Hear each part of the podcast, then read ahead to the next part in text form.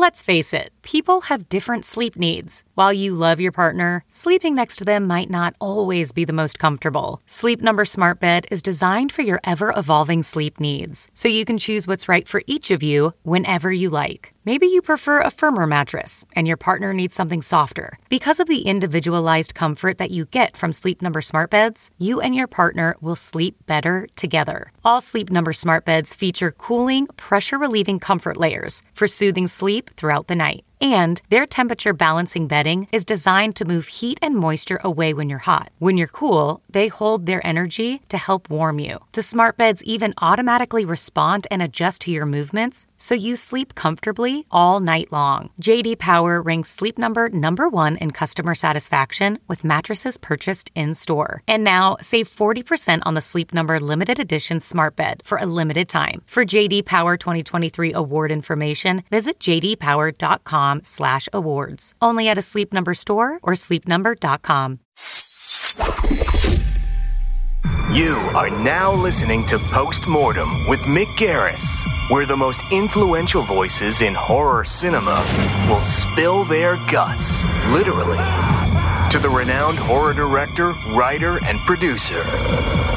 Now, here's your host, Mick Garris. I'm Mick Garris, and this is Postmortem. Back in the so called golden age of Hollywood, directors were, for the most part, craftsmen. Though there were some who specialized in a particular genre, like Hitchcock with thrillers, John Ford with westerns, and George Cukor with, well, women's pictures. Most were jacks of all trades. A filmmaker could make a drama, a war movie, a horror film, and a comedy all in the same year. They wore many hats. Then, as now, very few directors had their own signature style. It was the rare filmmaker whose vision was so remarkably personal that you'd recognize it on the screen in minutes. From Georges Méliès to Hitchcock to Spielberg to Guillermo del Toro, we embrace the unique vision. Walter Hill is one of those filmmakers. His muscular, lean, gritty, and often violent storytelling is iconic, original, and immediately identifiable. And like the movie makers of the Golden Age, his works have crossed many genres, though he is probably best known for his westerns and action films. A true auteur, he is the complete filmmaker, writer, director, and producer.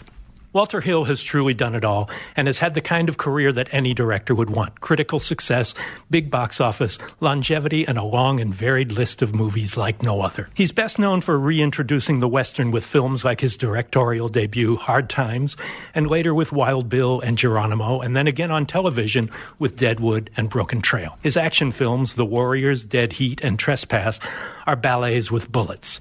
He's even been successful with comedy. 48 Hours with Eddie Murphy was one of his biggest box office hits. But on Postmortem, our focus is primarily on horror.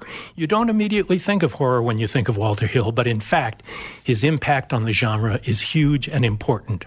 First, as writer and producer on Alien, and as one of the producers and directors on the Tales from the Crypt TV series. He is a very important creator in our world of dark fantasy. And he has a new movie out. The assignment is pulpy noir, and I would say borderline horror. It's a very different movie from a very different movie maker, and we're going to start our discussion with that. You're listening to Postmortem with Mick Garris. The assignment was originally a script that you had found some 20 years or so ago, right? Longer. Uh, Denis wrote his story and script, I think, in 1977. I read it then. Uh, it came to me through the agency, uh, and I was fascinated by it. But I was I, I didn't do anything. Uh, I was quite busy doing some other things, and uh, I never quite forgot it though. And about ten or fifteen years later, I ran across it again, and I called Denis. This is Denis Hamill. Mm-hmm and uh, asked him if the rights were still available, and uh, they were, and I optioned it, and I did a screenplay, uh, co-wrote a screenplay, uh, and uh, with Paula Heller. And so this is close to 19 early 90s. Yeah, I guess it was. Um, yeah, it had to be in the early 90s, and uh, it was a very uh, we took a we took it in a, couple of very complicated ways uh, directions And I finally decided that we had kind of made a mess out of it. And uh, well, that's so- honest. yeah. So I um, thought that I had abandoned the project and um, let the option run out. And then about three years ago, I guess it was, I was uh, rooting around the cellar, that, that old thing, and um, and I ran across Denis's original script in the basement, and um, in this great dusty pile, and I looked at it again, and uh, and this is one of those things kind of hard to explain, but suddenly and in a, a very short order, I had an idea about how to do the movie in, in, in a new way, different way than I had tried before, and that basically was to kind of do it in a comic book graphic novel fashion and to kind of make it an extension of the Tales from the Crypt uh, work that I had done. Uh, That struck me immediately because of using the frames from graphic novels that you transition from scene to scene, but it also has a very healthy dose of film noir and very pulpy and very tough guy and, and, but in, you know, your, your films are often about masculinity and what it means to be a man versus an individual versus perhaps an underground society. This is a lot like that, but I love how you use the the uh, primary colors, and it's always dark. There's not a daylight scene in the movie, um, and, and- well, there's a couple of daylight scenes, but it's but it's in a dark room with daylight outside. and they're, cl- they're well, they're cloudy days. Yeah. But, um, no, you're you're essentially right. Uh, so I I wanted it to be, but it was I wanted to do something. What did I want? I wanted to do something noirish. I wanted to do something uh, in the graphic novel comic book vein. I wanted to do something with female leads uh, because everybody said, "Oh, he only works with guys," and, you know, all that crap, and you get. Uh, you get and you want to do things that are a little different for yourself you know um, you want to do things that are the same but in a different vein somehow and you want to you want you want your comfort zone but uh, but at the same time you don't want to be endlessly repetitious Well, this is a, a very much a change of pace in some ways. It's an independent film for one thing, uh, but secondly, it is about gender in a different way. I don't want to give any spoilers, but I, I think there's probably maybe you are the best person to tell what this movie is about. Well, uh, that's always the hardest question, isn't it? Um, Yeah. And and finally, I I confess, uh, even though I'm here at your kind request doing the interview, I think that the process is kind of impossible because I think you can't really totally or even begin to express what because so many of your ideas are vague. My my idea, you know, when you do a film and and there's a lot of different complicated reasons and. Uh, But even the plot, I, I think it, it has to be told in the trailer, I assume, that uh, this is a hitman who goes through um, someone else's revenge circumstances and comes out the other end a very different person. That's that's at the uh, at the most basic level. right. It's also a story of a uh, highly trained medical doctor who's also an intellectual of a certain bent, uh, a kind of Ubermensch Nietzschean personality, uh, gone seriously off the track. Uh, Played by Sigourney Weaver. played by Sigourney Weaver, very well played by Sigourney Fantastic. Weaver.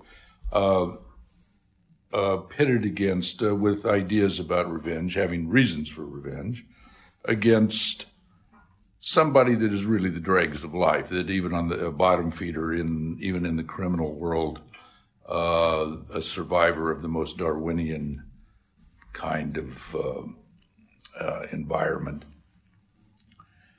and the, the, the as the narrative progresses, you see the changes in both characters. Uh, one of the things I kind of like about the story is that you end up with uh, a residual affection for both characters. I think they're they're, they're they the the film the story leaves them both in a melancholy but uh, melancholic condition, but uh, you you neither hate either either character. I think, uh, even though they both have done and continue to do rather wicked things. Well, that's an interesting hallmark of a lot of your films is the moral ambiguity of the leading characters. They're often, in this case, a hitman and a deranged uh, doctor, surgeon. Um, you know, but it's usually against a smaller segment of a society at large. It's uh, whether it's the long riders or it's, uh, you know, Southern comfort, any number of things. And this one, though, you have a lot of a lot of fun with it and a very bold performance by your lead character. And Michelle is uh, Michelle she, Rodriguez. Yeah. Michelle Rodriguez. She she gives a very brave performance, as you said, very bold, very brave.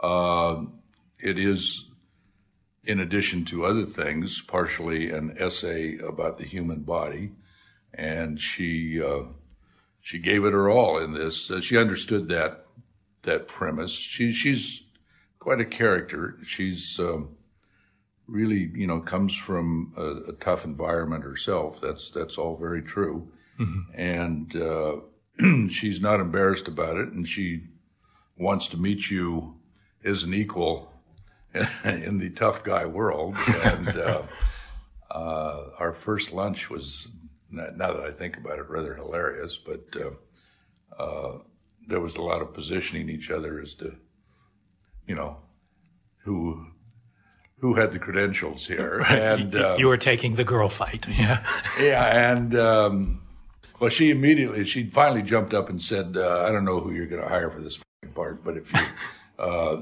but I'll tell you one thing: no guy, no girl is going to handle the guns any better than me. Think about that." Walked away, and uh, number one, she was correct about that. She she handled the weaponry beautifully. And it was an utterly convincing moment that I knew she could handle the part and that I knew that she had the uh, credibility. I don't think it's saying too much, especially in the selling of the film. There's certain plot elements that have to be given away. Is that she plays two roles, basically, who are one. She plays a man and a woman in this film. Correct. So tell me a little bit about how, what those conversations were like with her in creating that character. Well, one approach. Well, I think one of the questions, if I may give you one, is why didn't we cast a guy? Um, and I had a couple of feelings about that. That um, I thought if you cast a guy, the, the the film would be too much about makeup and that kind of business because mm-hmm. the three quarters of the film, the, Michelle's character, Frank Kitchen, uh, is in the body of a woman. So that was number one. I also thought that, you know, Frank Kitchen is a guy. You begin the movie with Frank Kitchen as a guy. Frank Kitchen, due to an operation goes through genital alteration. But Frank Kitchen remains a guy. Mm-hmm. He is not, he does not become a woman. He is a guy inside his head. And he's wearing a woman's body. And suddenly he's wearing a woman's body. And he has to make certain adjustments to this. I mean, the, the movie is a double revenge story. The, the doctor is getting revenge on uh, Frank for having killed one of her relatives, her brother. Um, Frank wakes up in this state and wonders who did it, why did they do it, and boy, am I going to get even. You've, you've the wrong guy here, you know, and um, so that becomes, but then it becomes a journey of uh, discovery and and mental growth, I think, on both uh, parts of both the the main characters. You wanted to do comic books at the beginning of your in your youth, right? Well, I yes, I mean, I I, don't know what you want to do when you're very young. is pretty vague and and you know intense at the moment, and then Right. forgotten the next day. But uh, when I was a kid, I was um, an asthmatic. Very, I, uh, I had acute uh, asthma, and I didn't go to school a lot. I was kind of home homeschooled by my uh, my mother and my grandmother, essentially. And uh, uh, and I grew up in this kind of world of uh, comic books and and books. I, I learned to read at a fairly early age, and uh, but I loved comic books. I loved listening to the radio, which you know, with the various serials that were on and things like that, and. Um, um, and I was also exposed to literature, uh, more serious literature, but um, you know, you the Invisible Man or Treasure Island or Right. something like you begin there, and uh, it is um it is one of the more uh, charming things about the great uh, Argentine writer Borges that he said that in his very old age he thought he was going to, after being one of the best read men in the world, he was going to spend his last days, he thought, uh, rereading the books that he first loved as a child. And I, I, I've often said, that's a great idea. I'd like to reread the books I first read as a child, and I'd also like to see the movies that I first uh, uh, responded to with an enormous kind of the passion. The thing being, you know, Yeah. one that it was on last night. I was watching The Howard it. Hawks, uh, uh, Yeah, the- Christian Nyby. Yeah. Yeah, and um, uh, you know it it still holds its great power and and, and great affection. Uh, actually, when we were working on Alien, uh, you know the the first one when David and I would work on the script, uh, the thing was always the That was your prototype. uh, yeah that was always well what they what would they have you know what would they have done What would- Interesting. Well, let's talk a little bit about Alien because it is so deeply rooted in kind of what has gone on in genre films since. Um, this was in the wake of Star Wars, which had been the first space opera to be successful in many years. And suddenly, I actually did a little bit of publicity on Alien with a guy named Charlie Lippincott, who had a, a Sure, marketing company. And the exciting thing about it was it was a science fiction film for grown-ups. It was the first R-rated science fiction film. So, uh, and and your script, yours and David Giler's script, has become iconic in the sense of it is so. It makes Hemingway look long-winded. You know, it's it's it's very terse and beautiful to the point. I mean, it, you just burn through it. There's not a wasted word in that. Is that is that how you like to work? Or uh, Oh, very much. Yeah, the um, when I was beginning as a screenwriter, I mean, one of the things that I, uh, with the arrogance of youth, and um, you know, one of the things that I, I was, I guess you'd say, disappointed in, in working on. You read a lot of scripts, and uh, this was back in the '60s, and they all seemed to be written by the same person. I mean, it was no matter. There was a kind of Hollywood style that, uh, and it wasn't particularly literary either. definitely, and, or uh, even literate in most yeah, cases. Yeah. And and it was a kind of bland. Uh, there was a kind of, I guess, uh, efficiency about it. But uh, I started out as writing the scripts, and and I tried to bring a different form to them. And Alien, by the time of Alien, we had it down pretty well. We, you know, we. I think the first script that I was totally committed to in uh, what became my style, I guess you'd say, was was uh, Hard Times, and then the next one because it was the first one I was writing for myself. Right. This was the first film you directed. That's right, and it was the first one for myself. And I went further down the trail with uh, the driver and that and the approach to that script. which is as lean as a narrative can be. pretty lean, and the uh, and the um, and it was right in that time that we were working on the Alien script, You know, this is Was it the- a tough pitch uh, with something that was so adult when we'd been coming off the crest of Star Wars being this giant family phenomenon? Well, suddenly, like Star Wars legitimatized. Uh, I think science fiction had always been kind of back porch. The bastard stepchild here. Yeah, I mean, uh, science fiction moved into the front room. Westerns were pushed into the back onto the back porch. Action films had always been there, um, and suddenly, so we had this. Uh, we had optioned the Alien script. Uh, From Dan O'Bannon's screenplay. Yeah. well, it was uh, yes, Ron Shusett and Dan O'Bannon had fashioned a, a script, and um, uh, they had uh, Fox had seen the script, and uh, they had rejected it. Uh, um, it was sent to us as kind of an appeal. Could we, um, you know, revitalize interest in it? It had been turned down quite a bit, which isn't always, by the way, a definitive answer to anything, as we, all, Definitely. as we all know.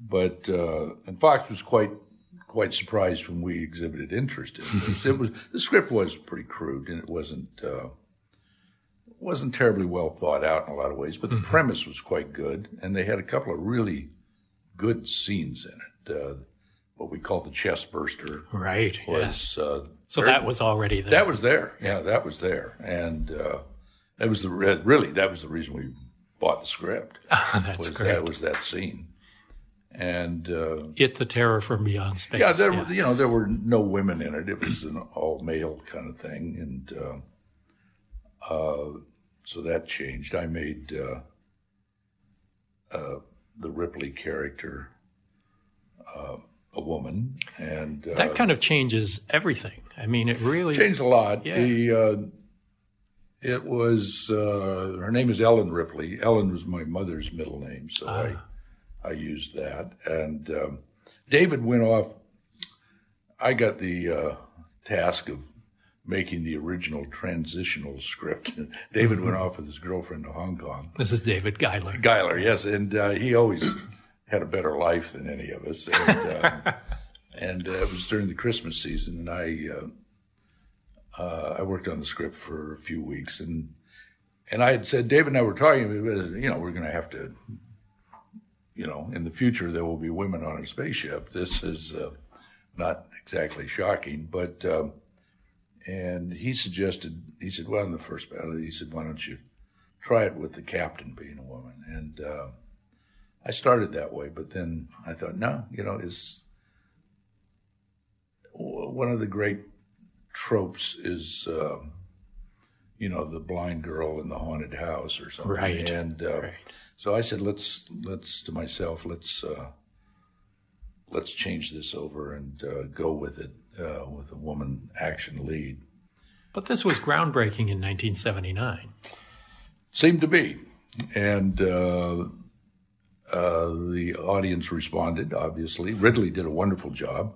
Uh, Fantastic. I I think it's still his best movie. I I have no, uh, and he's made a lot of good ones. It's amazing because nothing looked like that movie before. We'd seen outer Well, space movies, but nothing like that. you know the um, uh, Ridley's involvement. We had sent the script to I don't know how many directors, and they'd all turned it down, Really? except yeah, except Robert Aldrich.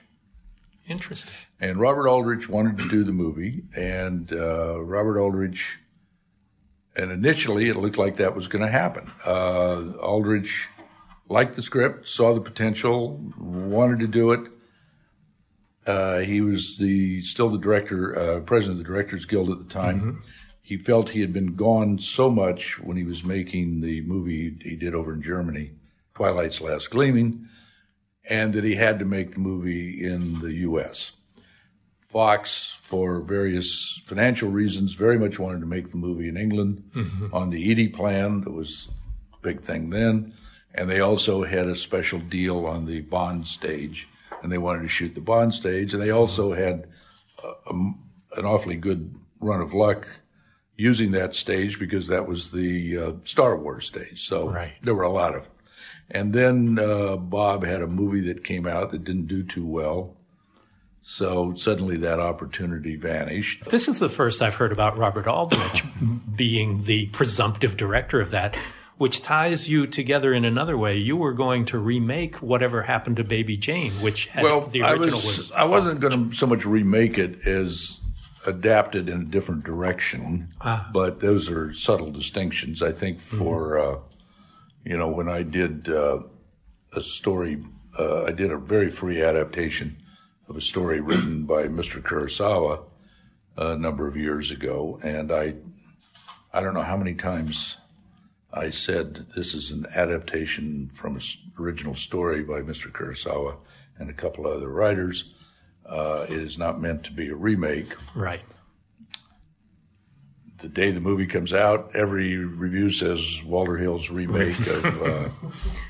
So you know, it's Believe me, I understand. I did the Shining miniseries, so yeah. So familiar with the process. it's it's their shorthand, you know, and um, however inaccurate or however correct you are in saying this is not a remake, it's it's an adaptation from a similar idea. So um, or the idea, and so that was. Um, but I I knew Bob. Uh, I knew his son, Bill.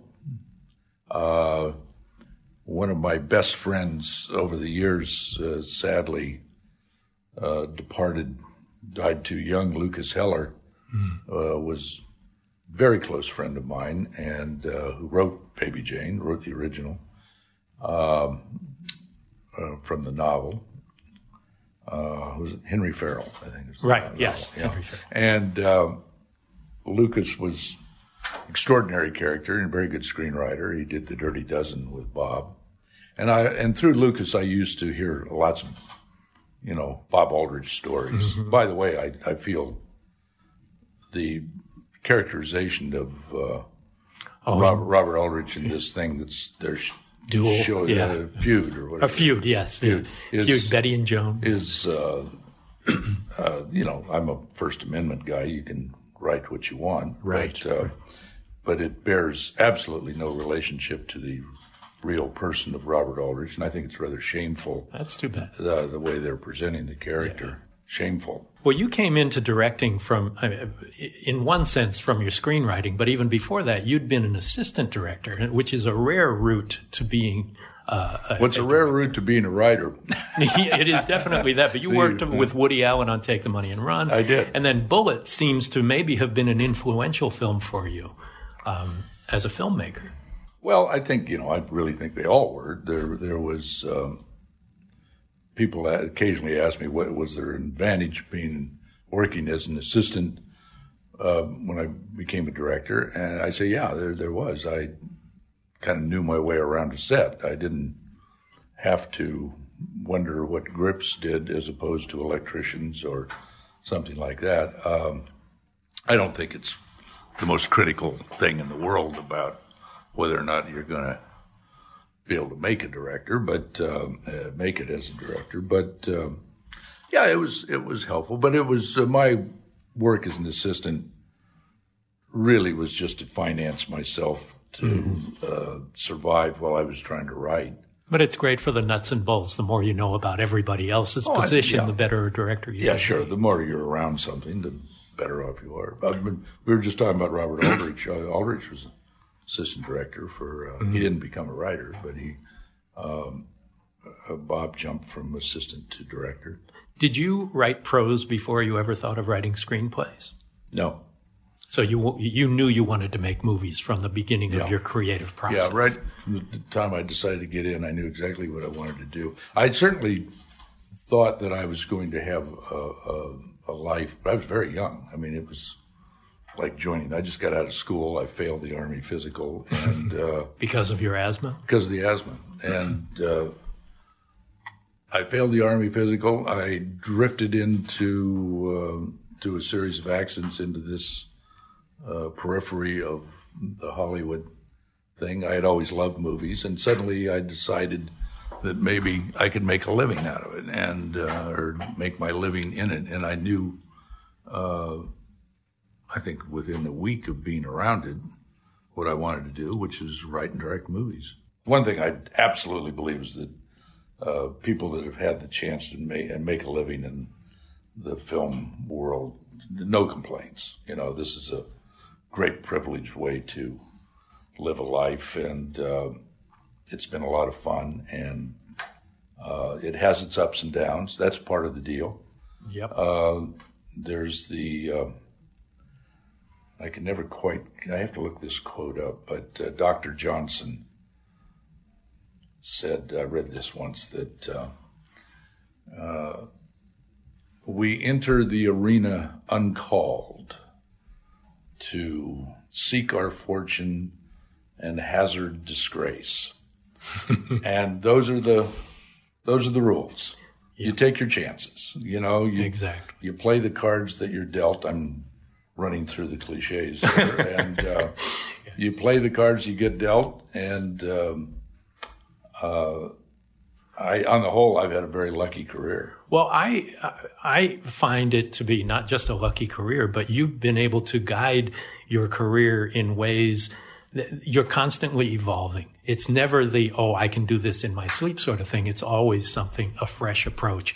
There's a new approach. You know, uh, the assignment is a new direction for you.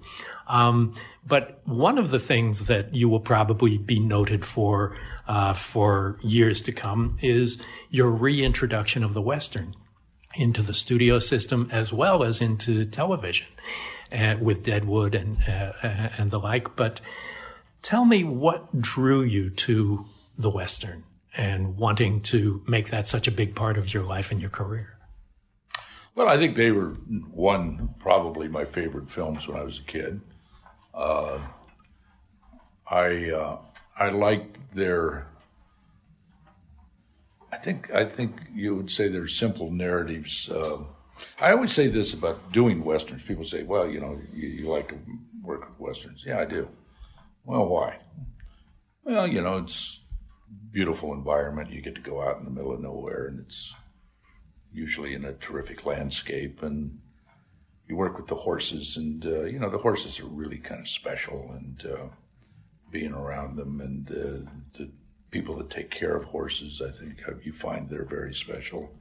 The actors have a special feeling about being in westerns, and it also makes you kind of feel like you're a kid again. You know, and the costumes and the uh, it's an opportunity to uh, go out and do something uh, that you don't get every day, and it's just uh, it's just it's a very special moment. But that's all good. Uh, but I really think that, that the biggest thing about making a western for me it, it's kind of like walking around in the Old Testament. You know, you, you get to tell these very elemental stories uh, about people that do good things and bad things, and you know, there's the rules of the game are somehow foretold, and um, there's a dance to it. Uh, I think all the best stories are, you know, finally Old Testament stories. Really, they're all there, and um, Borges again. You know, Borges said there were only two two basic stories. So, um, two being the crucifixion and the Odyssey. But um, uh, But so- there's there's a purity to the western and to uh, an environment that was maybe more challenging in those days than than our soft uh, lives these days. Well, you know, yeah. I mean, look, nowadays all this is rather controversial. Uh, the uh, uh, there are a lot of people that feel that uh, Hollywood has told a very false story over the years. The uh, uh, the treatment of Native Americans. Uh, actually, I, I think that's a false charge. I think Native Americans have consistently been treated in at least the good westerns uh, with great respect and great understanding, and it uh, maybe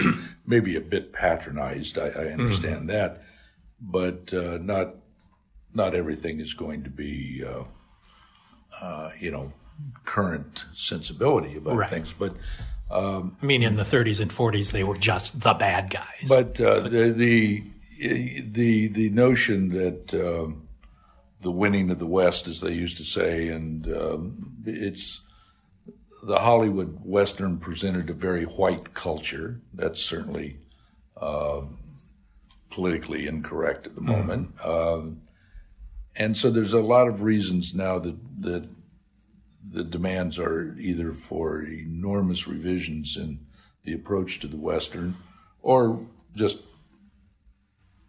dismissal altogether, dis- dismissed as a, a legitimate genre. Let's talk a little about Tales from the Crypt. I did one of them. I directed one of them, and uh, um, it was very good, a blast. Very good. Thanks. But uh, I would love to know, knowing that you had a background in that when you were a kid you wanted to make comic books. Here you are at a point in your career where you could be a part of bringing. Was that a favorite comic book of yours in your youth? The uh, yes, absolutely. The EC comics were much to the despair of my mother uh, and my grandmother. they were they were among my very favorites. And uh, uh, there's a fellow, I'm kidding, geez, I can't think of his name, uh, in St. Louis that republished Oh, Russ Cochran. Russ Cochran. Russ Cochran republished the EC comics in black and white in these big oversized Books, things. I've got 'em, yeah. I've got them too. And I stumbled across these, uh, I guess it was in the mid 1980s. And I got the complete, you know, reliving my youth and Mm. all that. And, uh, there were a couple of them. I, I just thought, and anthology movies were kind of, uh, you know, being made and talked about at the time. And I thought, you know, boy, let's get the rights to uh, some of this EC stuff or something. So uh, I had a company out at Universal at the time. We acquired the rights to Tales from the Crypt, and then the then uh, the option couldn't get the movie made. So you were originally going to do it as a feature film like the earlier British. Exactly. I see. Exactly. And I had the one I wanted to do, which was the man who, uh, the man who was death, and uh, which is the one I did in the pilot. And um, Joel Silver came into the picture. He was he and I had worked on several films together, and Joel, uh, he was fascinated by. I had the big Russ Cochran uh, comics there and uh, oversized comics in my office, and he would. And I said, you know, we're going to make this into a movie, or that's the idea, et cetera, et cetera. And so when it wasn't happening, he came back and said, um, why don't I be your partner? and um, Joel's not a bashful fellow. And, uh, No, I've worked with him as well. and uh, uh, he said, uh, if I could get it set up on television, do you think, uh, ca- cable, do you think, would you? I said, sure, Christ, yeah, that sounds fine to me. But uh, we were, I was busy doing a lot of other things. And, and uh, so Joel went out and did, did all the work and got it set up at HBO. And, and Dick Donner did a lot of the uh, work too. And Bob Zemeckis was also Bob of was kind of like me. He just came in. Right. You know, he he showed my deal. Even though uh, David and I were the original entrepreneurial force, I guess you'd say. Uh, my deal was when directing them, I I would hit the budget, but I didn't want anybody telling me what the script was going to be about or um, what to do, and uh, nobody did. And I did three of them, and I was always very fond of all three. Were you involved in the other episodes? Did you read the other scripts that No. were coming? At you I have no- basically just I never- got it together. I I saw the the others that, that were part. We had a triple pilot. Zemeckis did one, and Mm-hmm. and Dick Donner did one, and uh, uh, both both were very good. And, All three are so stylistically different, and yet each one is terrific. Well, thank you. You're and, um, I'm sure the others thank you too. And uh, Well, it led to what eight years of television, something like that. I don't know if it was quite that long. seven, it went I think. through. It went through various phases. I was. Uh, I had completed. Uh, each director, uh, Dick, Bob, and myself had agreed to do three. Um at our convenience. I think I did three in the first three or four seasons. I can't remember. remember. And then Joel got me to do a, a pilot based on the Weird Science comics. Oh yeah, They couldn't use the Weird Science title, and I did one with uh, Keith Carradine, which is was was really a tale from the crypt, and in the if we shoot more wraparounds, it's going to be included in the. Uh, so I, to me, in my mind, I always did four of them, Right. right. and um, uh, I mean that series never went, uh, and uh, uh, there were several other people. They, they wanted to do another triple pilot, and it didn't work out very well. And uh, series really didn't have a, a core the way um, Tales from the Crypt did. That Right. potentially that that didn't happen. So It had an attitude. It, it- yeah. What's the one that got away from you? What's the one project that you were really passionate about that looked like it was going to happen and just evaporated? the one that I kind of think about maybe more than more than the others that uh, didn't happen. I always wanted to do a movie about Jim Bowie, and I thought that you could do a kind of. He was such a mixed character. He has the um unfortunate end. I don't. I don't want to say tragic because that's probably over glorified. I mean, he was his his his death has certainly been glorified, but uh, we don't really not too sure how he died at the Alamo, other than he was not in peak health. And Right. and he got a knife named after him. So. uh, well, he did. Uh, he and his brother and all that, and the some of the fights he was in, and the curious. Um, I always thought you could do a real. Uh, uh, you know, he was an acquisitive, um, primal, capitalistic guy. Um, he was very physically very brave. Um, close closed mind. Very little is actually known about him, but I mean, you.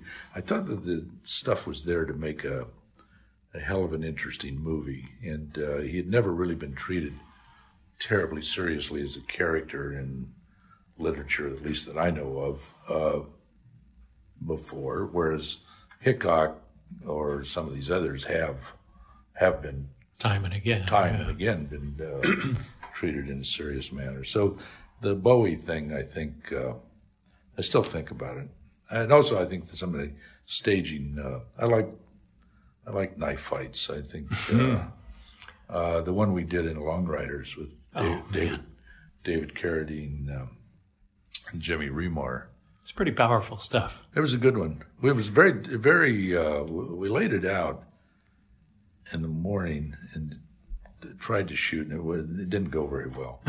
and uh, Sam Fuller was coming over that day to have lunch with Oh, me, Oh wow. and uh, he was in town, and he, he he lived up there off Woodrow Wilson, you know, and he, he just a short hop down to Warner's, and we were shooting on stage at Warner's, and uh, and I I said to everybody, I said, look, uh, one of the great directors and a great action director is coming to have lunch. This is embarrassing. We're this goddamn scene stinks, and uh, I don't know what the hell is, but he'll probably stay and watch uh, when we get going again, and it's certainly this is going to be the first thing up. So I hope to hell we're going to do a little better than we've done. So I went off to lunch. Sam and I had a nice lunch, and he came back and we suited up, and I yelled action, and I'm telling you, Carradine and Remar almost killed each other. I mean, it was just, it was fabulous. And oh, the smile on your face as you tell it right now. Well, they they did. I mean, they didn't hurt each other, but they Right. they they the the intensity and the uh, they remembered every move, and uh, it went on. I was, you know, sometimes you get frustrated, and uh, but when the but when it goes well, you know this. You know, you know this. I'm not just talking to somebody from the outside. You know this. The, the incredible feeling that you have of being grateful to the performers who not only give of themselves but give more than you even thought was possibly there Thrilling. is deeply, deeply thrilling. Uh, are you drawn to the horror genre? I mean, you've dabbled in it. You certainly, the horrific elements of Alien are there, Tales from the Crypt, and elements in The Assignment and other other features, not just the violence, but the, the sense of dread and the like. Is that something that had an appeal to you all along, or are these just things that you've put your toe in the water? Or I think I'm really drawn to the sense of dread more than the jump up uh, kind of uh, thrills. The Jack in the Box doesn't. Yeah, that's. Uh, I mean, there's nothing wrong with that. Uh, my oldest daughter, Joanna, uh, is a great fan of horror films, and she makes me still. She's uh, 28 years old. Uh, she still makes me take take her to them, and uh, she loves to sit there with me and see them when they come out. Um, uh, so, I mean, I react like like an audience, but I I was a great reader of Poe when I was younger, and uh, and again, it's that sense of dread that I think that feeling to me is um, a more interesting idea than just the the in your face The kind boo, of stuff. yeah. Something But- you but- take home with you after. But at the same time, it's great to have a good scare. It is. uh, I'm, I think I'm more of a fan than somebody consciously working them out to to do. I I kind of got in trouble. I remember I was doing an interview in England, and um, I said it as kind of a half-assed joke, but somebody asked me the difference between action movies and horror movies, and uh, then I said, I said, well, in action movies you beat the shit out of guys, and in the horror movies they beat the shit out of women. And, uh, and I said something about I'm a little more comfortable beating the shit out of guys. Good for you. So um, anyway, there were a lot of complaints about this definition. I, I possibly not. Um, not the most politically correct joke that I've ever told, but um, But we're understanding here. well, I hope so. I, yes. yes, I hope so. Your audience, I know, is very sophisticated. So. And speaking of our audience, Jake asks, what is your takeaway from the status The Warriors now holds as a cult classic? Which is interesting because it was a successful movie, but it's a movie that still lives and still breathes. And the whole idea of a cult classic, how, how do you feel about that? Well, the fact that people are still interested in something you did 35, close to 40 years, 40 years ago, really. Um, the fact that that's still of interest makes, as I always say, it makes an old man happy. Uh, um, it's flattering. Um, I and it's it's because there was a, a big stink about the movie when it came out. It it was both a success, it was controversial, and it was There were violence in, there was violence there in was- theaters where it was there, shown. there was there was violence in theaters where it was shown, and uh, the film, in my opinion, falsely was associated with some uh, terrible acts of of um, violence. The um most of which had nothing to do with the movie, but um, so that the fact that it's kind of lived on in another context, the idea that this movie is super violent. I mean, it looks you see it now, it looks more like a musical, but uh, um, the um, I think that the thing I, I also like, I, everybody thought we were kind of crazy when we were making it, and and the studio hated it, hated the movie, barely, uh, you know. There was a point where we, we weren't even sure they were going to release it. They so violently hated it. So there's the sweet feeling of uh, Vindication. vindication. yeah, they uh, uh, the the the old Paramount guys were just boy. It was yeah, you just you know you um, you loaded your gun and went to work. I mean that was uh, that was the way it was there. And, well, you can blow them the raspberry now. um, well, when I remember when I did 48 hours there, uh, Yeah. There was an executive went to went to Dailies, and after Dailies one day came out and said Walter Hill will never work this lot again. And uh, Oh, really? and you know, five years later I did another movie there, and he was gone. But uh, That is sweet revenge. but uh, yeah. So uh, how do I feel about the Warriors? I uh, I think it taught me a few things. The uh, you know take chances. Uh, nothing's safe, um, and um I think a lot of the reason that it's um,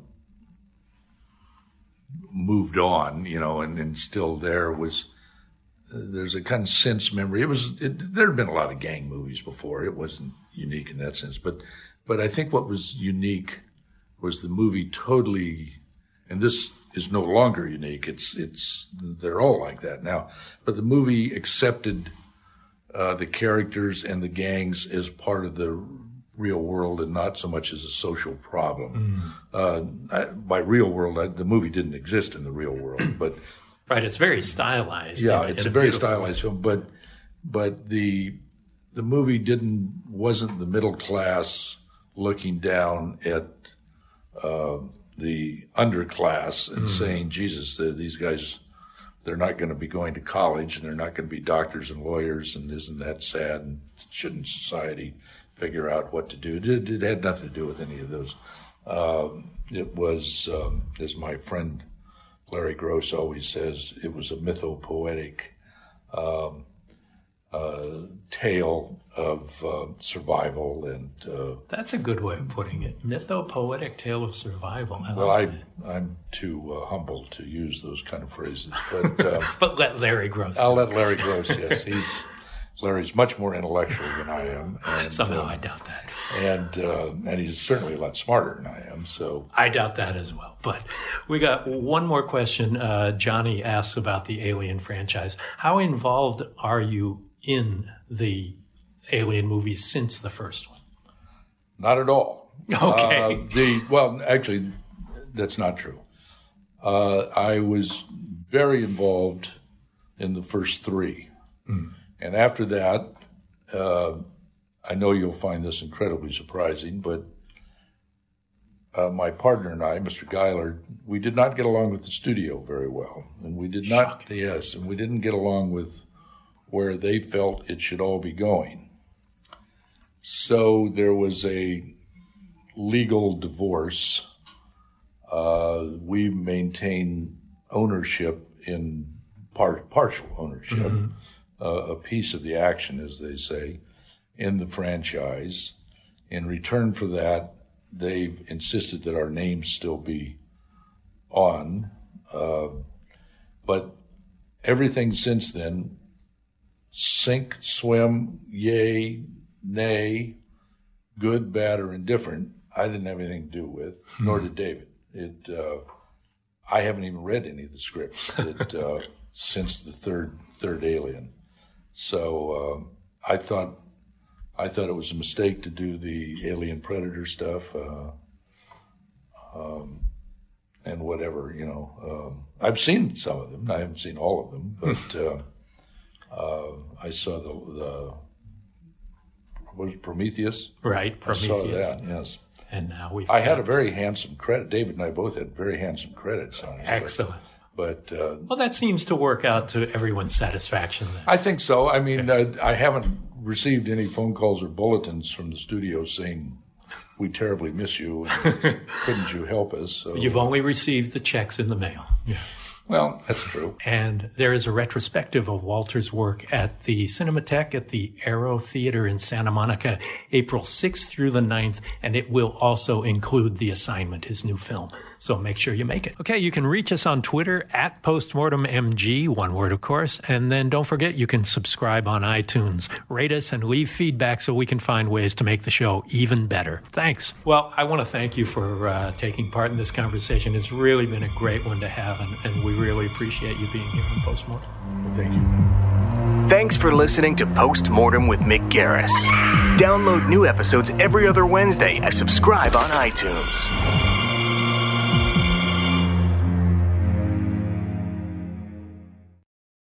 Calling all coffee drinkers. If you've been trying to enhance your daily coffee routine, then Quest has got your back with their brand new iced coffees. Now available in two delightfully delicious flavors that'll be sure to add an extra pep in your step vanilla latte and mocha latte. Quest has been on a mission to help fuel you with protein forward foods you'll love each bottle of Quest Iced Coffee is packed with 200 milligrams of caffeine, the same amount as two cups of regular coffee, plus 10 grams of protein per serving to help you supercharge your day. And did I mention that they only contain one gram of sugar? It might just be time to cheat on your iced coffee with iced coffee. Find Quest Iced Coffees on Amazon.com slash.